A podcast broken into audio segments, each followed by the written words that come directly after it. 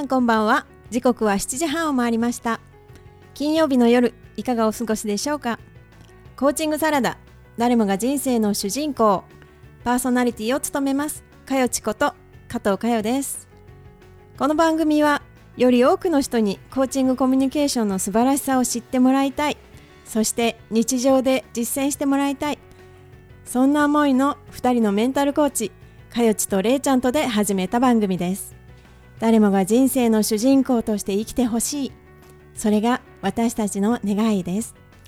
ということで相方のれいちゃんから自己紹介お願いします。はい、えー、皆さんこんばんは。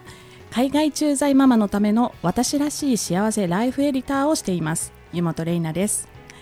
アドラー心理学をベースに本質的な生き方を追求する駐在妻駐在ママが夢や思いをどんどん叶えていくそんなお手伝いをしています。今週もよろしくお願いします。よろしくお願いします。改めまして、えー、ライフデザインコーチ加藤佳代です、うん、佳代ちです。自然体のあなたが一番素敵。将来に迷っている女性が自分らしく自由に生きられるように心と居場所を整え生き方そのものをデザインしていくというサポートをしています。今日もよろしくお願いします。よろしくお願いします。えー、っとですね、はい、私事なんですけどね、はいはい、あのちょっとさっき打ち合わせで話してた内容じゃないことを思いついたので。変えたいんですけど、はい、私とうとうメルカリデビューをしました。そうなんですね。おめでとうございます。パチパチパチパチ。そうなんですよ、うんうん、やってなかった？やってなくて、もうなんか引っ越しの時にやろうと思ってたんだけど、うんうんうん、全然メルカリ用のものばっかり増えていく。いつか出そうと思っていたものばっかり増えて、うんうん、であまりにも量が増えたんで、もうそろそろ腰を上げてやろうかなと思って。どうでした？もうねドキドキだった。なぜにあのね、あのこうメルカリの暗黙の了解暗黙のルールってあるじゃない？きっとね私もあんまりわからないんですけど。なんか、うんうん、なんかねメルカリのそのなんていうの？あのヘルプ情報であの見たらその情報は載ってないっていうか、それ禁止事項みたいな。何々さん専用とか。なんなんだこれみたいな、なんかそういうね暗黙のルールをね、ね、ちょっとビビっちゃっていて、はい、ね、いきなりあの最初に出した時になんか約2時間後にすぐ値切られちゃって。なんでこれ何これ何これみたいな。それでなんかもうドキドキしながら、その人の言われるままに、うん、値下げしたら別の人が落としたっていう。これなんかうまくいってないかよくわかんないけど、まあそれがデビューだったんですよ。で今あと2個出したんで、先ほどもあの猫ちゃんのねおトイレをあの出品出品じゃないあのお届け行ってきました。あそうだったんですね。そうもうもう大丈夫。もう大丈夫。力強い。そうですよ。まあ目的ですよ目的ね。目的ね。何のために出すかそんな感じで。はいということで今日もコーチングサラダお届けしたいと思います。お前と会った中店の。煮込みしかないクジラ屋で。夢を語ったチューハイの。泡に弾けた約束は。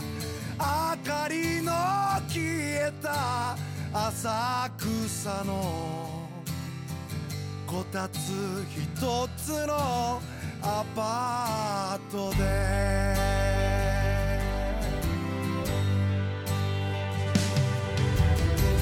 同じ背広を初めて買って。同じ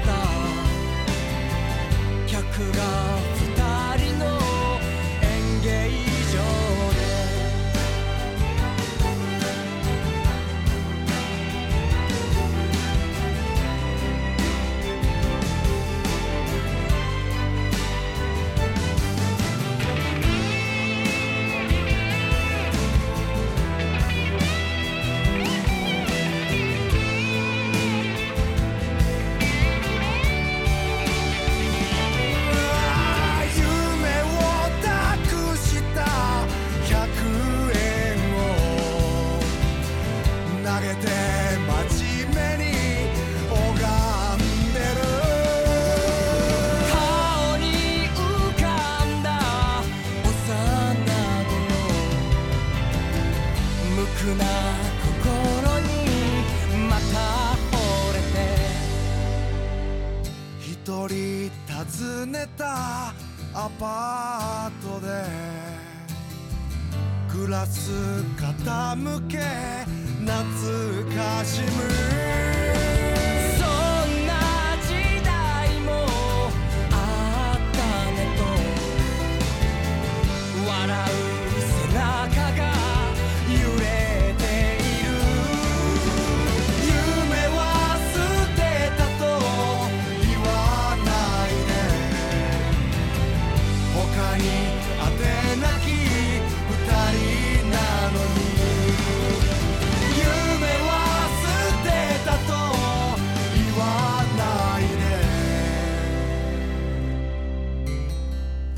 他に道なき二人なのに。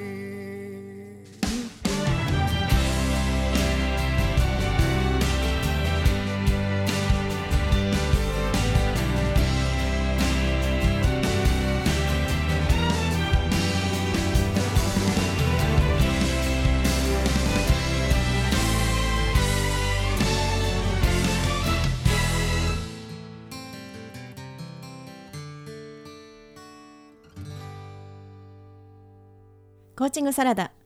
今週のテーマは被害者と加害者についてお話ししたいと思います。はい、あのね最近かよちのグループコーチングで、ねええ。その話題がホットだということなんですけれども、そうなんですよ、うんうん。なんかねあのー最近被害者意識の強い方が、うん。まあ多いなっていう話はい。になりまして、はい。でそこから、まあ、あの教える立場としてこれは話しといた方が面白いのかなと思って、うん。私が取り上げたんですけれど、うんうん。えー、と交流分析というはい、あの1950年代にエリック・バーンという方によって提唱されたはい、心理学のパーソナリティ理論なんですよね。交流分析。析はい、というのがあって、うん。で、えーそれはどういうことかと言いますと、はい。あの人間の心の中には、うん。あの大きく3つの人格があると言われてるんですよ。うんうん。で1つは親的な人格。うん。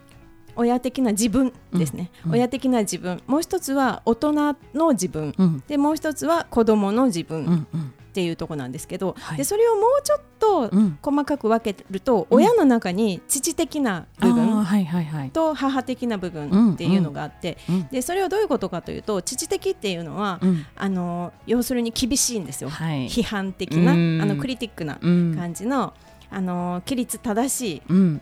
い、ね、きちっとしたこう人格なんですけど、うん。でお母さんの方はですね、うん。あの母性なので、うん。あの優しい感じの,、うん。あの守ってあげます保護しますっていうような、うん。そういう自分なんですね。うん。で、えー子供の方は、うん。今度はあ自由奔放なあの、うん。のびのびとしたうん。自分っていうのがいいるのともう一つは、あの従順な、うん。親に怒られた時にシャキッとするいい子ちゃんの、あーうんうん。そういう自分もいますよと。うん。で大人の自分は一種類なんですけど、うん。冷静であの、物事を俯瞰しながらうん。判断できるといううん。ものなんですね。うん。でその5つの自分っていうのって、そうやって言われたられいちゃんどうですか？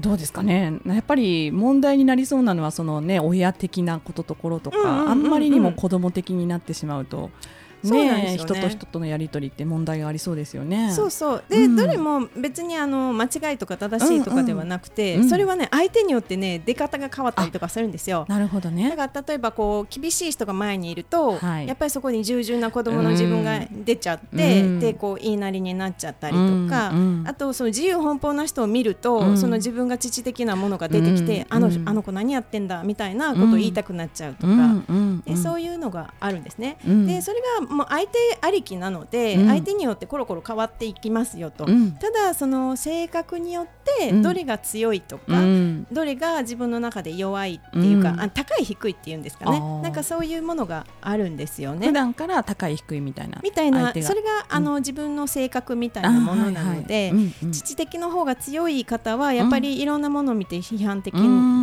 な言動が多かったりとかっていうのがあなるんですね。でその面白いのはこの交流分析で、うん。そのバーンがあの提唱しているの中で、うん。あの心理ゲームと呼ばれているものがあってほうほう。えゲームなんではい。あの要はねキャッチボールなんですようん。言葉のね。うん。でそれがあんまり幸せではない不幸を招いていくっていうえゲームなんですよ。えー。でねうん。そのゲームっていうのは大体このあのゲームを仕掛ける方と仕掛けられる方っていうこう、関係性があって、はい。で仕掛ける方は実はあんまり幸せを望んでいない結果っていううん無意識の中でうん。すごく仕掛けていくんですけど、はい。例えばあのイエス・バットってこのゲームのねタイトルがこのバーンが出してるのって30種類ぐらいあるんですよ。はいはい。でその中であの今日はご紹介したのはイエス・バットっていうあの周りでいないですかこんな人。あの会社は忙しくって辞めたいんだよなって言うと、うん。あそうなんだって。じゃあそれをあの上司に説あの言ってみたらって言ったら、うんうん。いやいや上司なんて言ったって無駄なんだよってうん忙しいから、うんうん。でなんか私の言ってることをなんて聞いてくれないし、うん。えそうなの？ってじゃあ、あのそのことを誰か同僚に相談してみたら、いやでもさ、うん。同僚に言ったってさ、うん私のことなんてさ相手にしないんだよって、うんうんじゃあそれをさもうやめちゃったらでもさっていう永遠にこうなんかうん。アドバイスを求めてる割にはでもでも言うてうん結局こうなんか話をひっくり返してひっくり返してありますね。あるでしょ？ありますね。でこういうのってうん。ゲームなんですよ、あ。もうその人の中では解決にはいかないっていう何かしらのもううん基本があるので、持ってるわけですねそうですれそうです。決めちゃってるんですね。決めちゃってるんで,、うん。でだからそういうこうイエスバットっていうね、うんうん。そのそういう人はあの見つけたらそういうのを仕掛けていくので、面白いでしょ？面白い。で他にはね、はい。あなたのためなのに」っていうタイトルのゲームがあって、はい。それは問題を抱えている人を見るとあなたのためにこんなことをして,、うん。してあげるわとかこんなことをして,、してあげたわよとか、うん。うん。こう過剰にこう関わっていく、うん。うん。で頼んでもいないことを勝手にやっちゃってあげて、で最終的にその人から嫌われるっていうああの鬱陶しがられて、で鬱陶しがられるとなんでオンオンあだで返しやがってみたいなところにやっぱり行っちゃったりとかね、それもある意味ゲームなんですよね。あーそうなんですね。よくいるパターンでね。ありますね。ね、あとね、うんうん。キックミーっていうのも多いと思います。キックミーっていうのはなんかこう自分のことを下げずんでいるので、はい。い、ろんなことを人になんか相談するんだけど、あ相談ではない、あのなんかは問題行動を起こしていくんですよ。うんうんそれでお前何やってんだとか、うんあんた何やってんのよって言われるような行動をしていくっていう。それでやっぱり自分ダメだってははまっていくパターン、うんうん。うんそれも自分で作ってるゲームなんですね。そうですそうです。はあ。だからねこうゲームっていうそのパターンっていうのに気づいたら、うん。そのゲームの中にいる限りは、うん。絶対に解決はしないんですよね。で自分が仕掛けられたりとかしこうなんか気づくじゃない、うん。あこのパターンなんか見覚えある、ってなったら、うん。もうあの例えばね、イエスバットとか、うん。なんかこうどうしようかなってアドバイスを求められたとしても、うん。あのまずは相手に質問を返す。あなたはどうしたいの？うんうんうん。これってちょっとアドラーチックでしょ？そうですね。目的を聞いていく、うんうん。でねあのどうにかしてあげたいっていう、うん。そこうこう仕掛けられた方もそっちの気持ちが出てしまうと、うんなんか相手に振り回されるので、うんやっぱりここは課題の分離なんですよ。そうですね相手の課題と自分の課題を分けて考える。うんうんうんでもうもっともっと仕掛けられたら、うんもうその人とは距離を置いてくださいっていう感じですね。うんうんうんうんなるほど、ねれいちゃんなんかこう思う思い当たるとこないですか？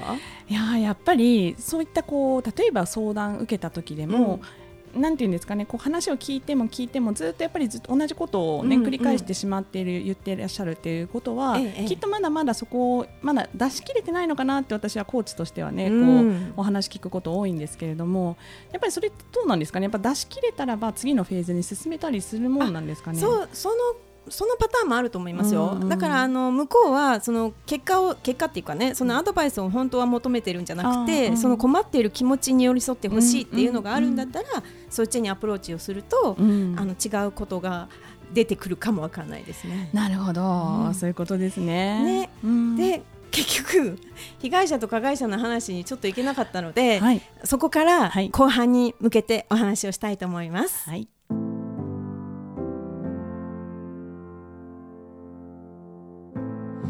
Mixed emotions. Did I finally find me a river that could lead me out to the ocean? Cause I've only ever known the kind of love that leaves you battered and broken. So forgive me for my mixed emotions. Yeah, yeah. I'm not that kind of person who can fall in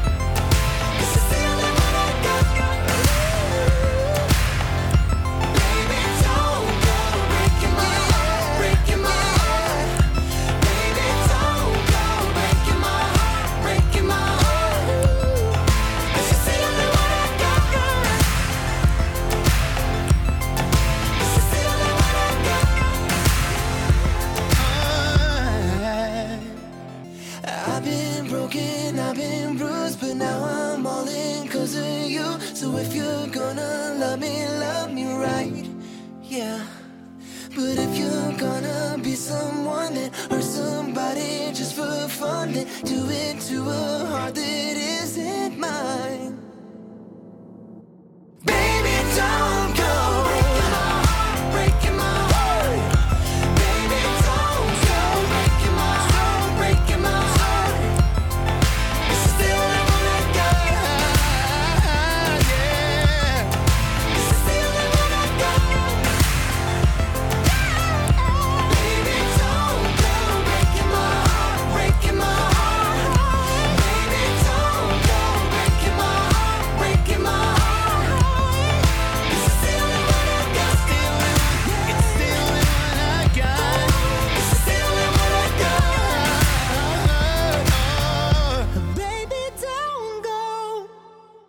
コーチングサラダ。ここからは後半です、えー前半ではあの今日のテーマに沿って、うん。えー加害者と被害者うん。ということで、うん。をに向けて交流分析のお話をさせていただいたんですけど、うん。面白かったですね。うん。ねよくある、うん。あるあるっていう話なんですけど、はい。で後半はですね、はい。その交流分析家の一人で、はい。えー、とカープマンっていう人がいらっしゃるんですけど、はい。カープマンのドラマ三角形っていうのがまたありまして、はい。ドラマ三角形ってねどういう三角形なのかというと,、うん。えー、とスタートはねあの犠牲者、はい。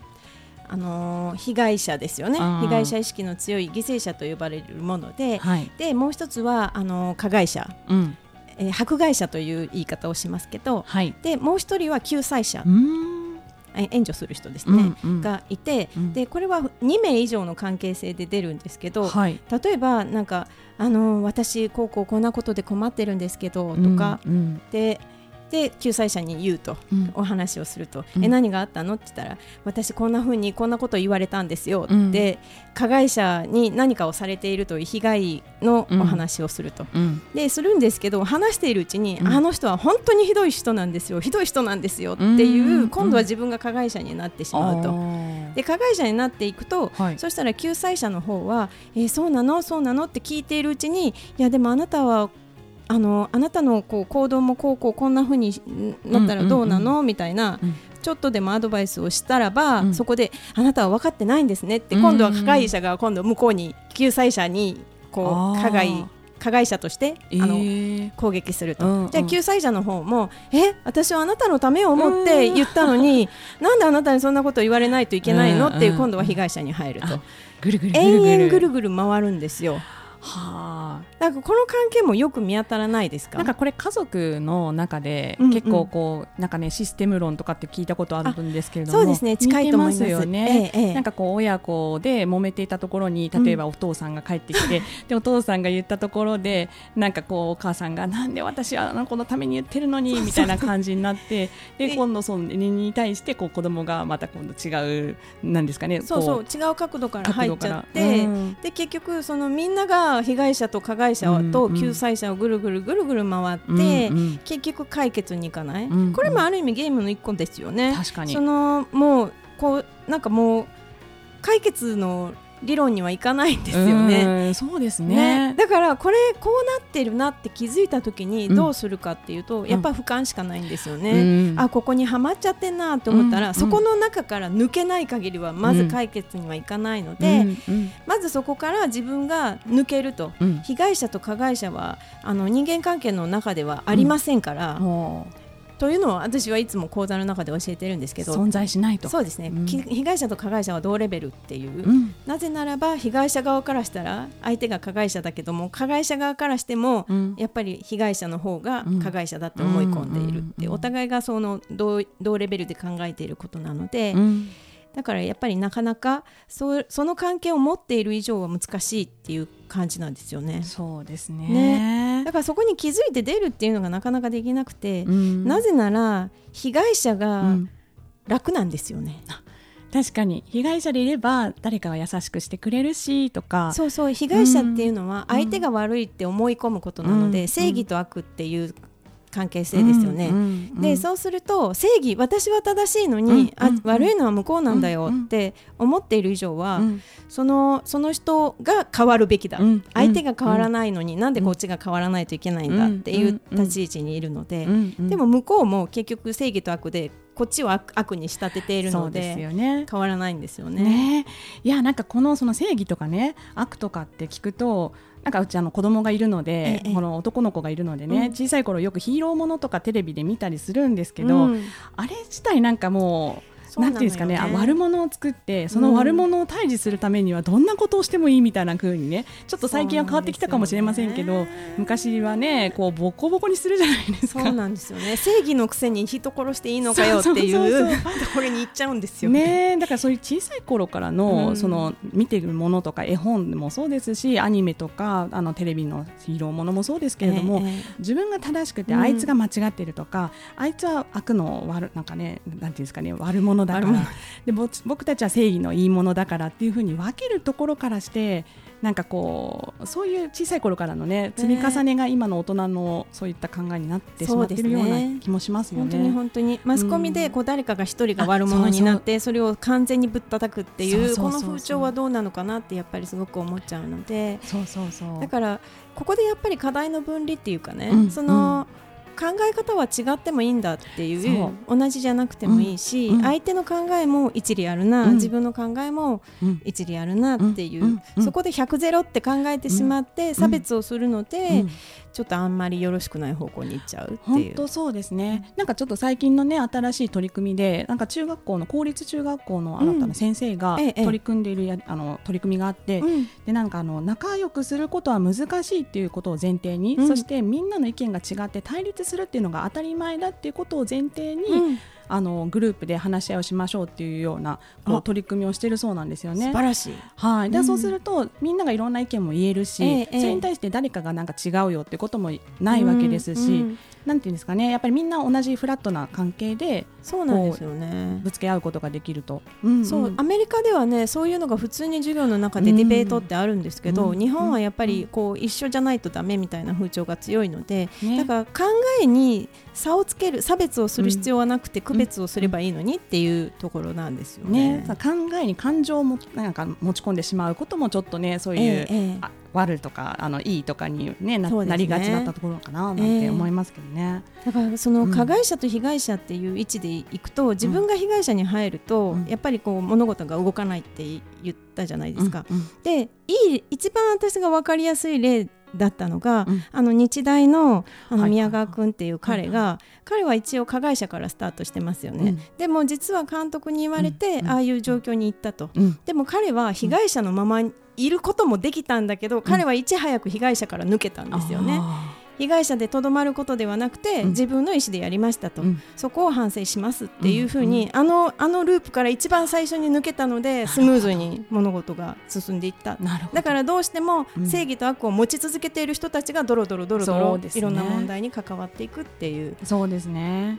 まあなんかそういう意味ではこうアドバイスをすることに関しても、なんていうんですかねアドバイスってどっちかというとあなた間違ってるからアドバイスしますよっていうようなことにもなりかねないので、そうですねかよちともねこの前話してましたけどやっぱりアドバイスする前に自分はどうかなってことをもう一度見直してみるとか自分はどうしたいかなってことを考えてみると。でアドバイスしてもそれを決めるのは相手が相手なんだって、ここもまた課題の分離が必要なんですよね。するかしないかは相手次第と。ええ。うんうん。だからまずこう被害者と加害者っていうのは存在しなくて、うん。まあ、自分がその位置に入るのを気づいてうん。そこから抜けるとはい。いうことをこう、ね、夫婦ご夫婦であるとかい。家族であるとか、うん。あの上司部下でも、うん。会社の同僚でも、そういう自分のそのゲームを始めてないかなっていう、そこに気づいてほしいなと思いますね。はい。ということでれいちゃんどうでしたか？そうですね。やっぱりこう自分自身がどう感じているか、その自分は被害者だとか自分は加害者だっていうふうに、うん。あのまあ、よくレッテルというかララベリングえをえしてしまうと、やっぱりそういったところのゲームにはまってしまうと思うので、うん。まずはやっぱり自分は俯瞰してこう離れてみるっていうのが本当大事だなって思います。そうですよね。うんうん。はい、はい。そんな感じで、えー今日、えーコーチングサラダでは、うん。えー一つおすすめ情報をお届けしています。今日のおすすめは何ですか？はい、えー先ほども言いました、えーお伝えしました交流分析で、えー自分の性格をですね診断できるんですよ。うんエゴグラムというのがあるんですね。あでそれをインターネットでも、はい。あのエゴグラムで検索していただいて50問のしあのテストをしていただくと自分がその親的なのが強いのかとか、うんうんうん。アダルトが強いのかとか、うんうんうん。子供が強いのかっていう、うん。そういうものがもうグラフで出るんですよ。ーうんうん。だからそれをぜひ一度やってみていただいて、うんうん。でそれは変化していくのではい、であの自分があ親が強いから苦しいんだなとか、うんあ子供が強いからみんながイライラするんだなとか、うんうん。なんかそういうものが見えてくるかなと思うので、はい。ぜひエゴグラムやってみてください。はい、やってみたいと思います。はい、はい、えっと告知をあのお知らせをねしてい。きたいと思うんですけれども、はい。えっとコーチングサラダお茶会をですね毎月行っておりまして、はい。はい、えっと10月の10日水曜日に今度はですねご午後1時半からはい。3時半にですね、えーまた行っていきたいと思いますのでリアルであの皆さんとお会いできる機会をですねかよちも私も楽しみにしておりますのでぜひいらしてください。はい、はい、えー、とその情報に関しては、えー加藤佳代で検索するかもしくは湯本レイナ .com で、えー探してみてください。はい、ということで9月21日コーチングサラダこの辺でお別れの時間となります。パーソナリティはかよちとレイちゃんでした。また来週お会いしましょう。良い週末を。